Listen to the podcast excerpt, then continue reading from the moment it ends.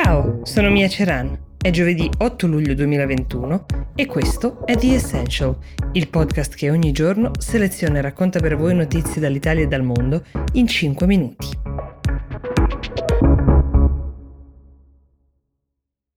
Torniamo a parlare di DDL Zan, un po' perché è scoppiata una polemica social di cui sicuramente avete sentito parlare, principalmente tra Renzi e Chiara Ferragni, che a prescindere dal merito delle singole parti e dalle ragioni, getta luce su una questione importante, su questo travagliato disegno di legge in un momento in cui è bene tenere alta l'attenzione. Voi politici fate schifo, ha commentato Chiara Ferragni riferendosi principalmente a Renzi e a Salvini, colpevoli di essere contrari a procedere con il voto in Senato. Ve lo ricorderete, il voto in Senato è il passaggio che mancava dopo l'approvazione alla Camera per far diventare legge questo disegno. Il passaggio è piuttosto complicato, una cosa alla volta. Renzi ha definito la critica della Ferragni qualunquista e l'ha invitata ad un confronto. Vi risparmio tutti gli episodi successivi della saga con anche l'intervento di Fedez perché ci allontanano dal merito della questione che invece merita di essere compresa. Allora, il PD ha come obiettivo dichiarato far approvare il DDL ZAN con il maggior numero di voti possibili, di non far affossare la legge. Siccome al Senato il voto è segreto, si può fare un calcolo a spanne su quanti senatori voteranno a favore in base a come è schierato il loro partito, però non si può mai sapere nel segreto dell'urna quale scelta verrà compiuta. Un senatore PD, ad esempio di area cattolica, potrebbe serenamente sfruttare l'occasione del segreto per votare in maniera contraria, così come un senatore di destra o della Lega potrebbe votare a sorpresa a favore. Questo fenomeno è il cosiddetto fenomeno dei franchi tiratori, vale per tutte le votazioni segrete che si tengono nel Parlamento italiano, persino per quelle per l'elezione del Presidente della Repubblica e diversi candidati solidissimi anche lì sono stati affossati dai franchi tiratori. Il voto è segreto perché così si fa per tutti i temi etico-sociali, il principio è quello di lasciare votare ogni deputato, ogni senatore secondo coscienza. Alla Camera, ad esempio, pensate, i voti a favore del DDL ZAN sono stati più di quelli previsti, il che vuol dire che rispetto al conteggio che si era fatto sulla base dell'orientamento dei partiti, più persone si sono sentite di appoggiarlo. Renzi, che è il leader di Italia Viva, non c'entra più con il Partito Democratico, sostiene che invece a questo giro in Senato si rischi di affossare la legge e che poi questa venga dimenticata perché troppi voterebbero contro in segreto. Qui i complottisti eh, sostengono invece che Renzi abbia un accordo con Salvini, cioè annacquare sostanzialmente la legge Zan con una nuova proposta, eh, con delle modifiche al testo, creando un asse politico tra Italia Viva e Lega che servirà anche per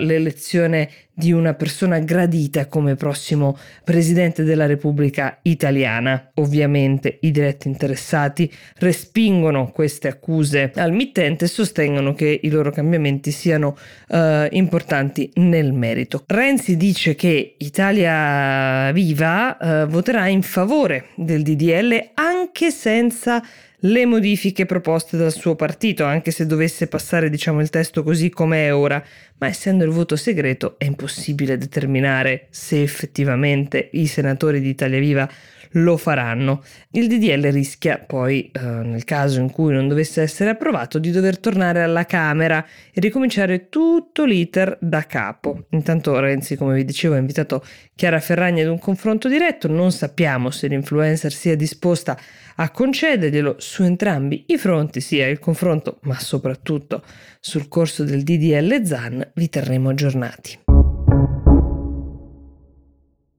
Veniamo all'ultima notizia di oggi che riguarda l'assassinio del presidente dello Stato di Haiti. Stiamo parlando di Jovenel Moise, 53 anni, una storia ancora tutta da chiarire che ha gettato il paese nel caos, stiamo parlando di quella porzione dell'isola ispagnola che di fatto è condivisa con la Repubblica Dominicana, ci sono questi due stati dentro questa isola dei Caraibi. È accaduto nella notte tra martedì e mercoledì scorso, c'è stata un'irruzione di alcuni uomini, anche la moglie Martin Moise è stata coinvolta nell'attacco, è venuto in casa loro, gli uomini che lo hanno perpetrato non sappiamo chi siano, non se ne conosce l'identità, si sa però che parlavano spagnolo, mentre Haiti è un paese francofono, quindi questo potrebbe essere un indizio eh, sul quale lavorare. Moisi era una figura tutt'altro che trasparente e anche molto discussa. Eletto per la prima volta presidente con un partito di centrodestra alle elezioni del 2015, era stato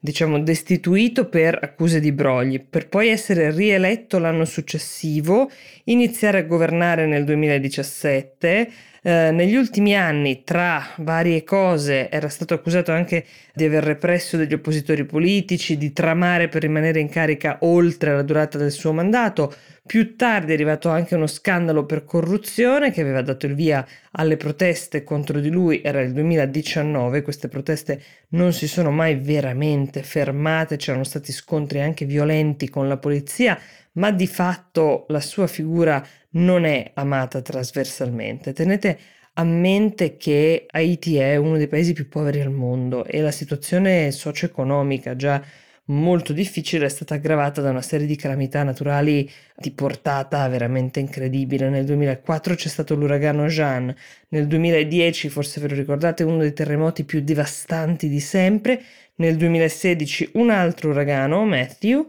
e poi il Covid come per tutti e adesso si somma a tutto questo anche il giallo della morte di un presidente, di un assassinio di un presidente e il rischio che il paese cada nel disordine. Ricordatevi di mandarci le vostre segnalazioni per la puntata del sabato, di cosa vorreste sentir parlare, su cosa vorreste essere informati, leggeremo tutte le vostre mail, selezioneremo quanti più temi potremo, scriveteci a essential-willmedia.it, io vi auguro una buona giornata e vi do appuntamento a domani.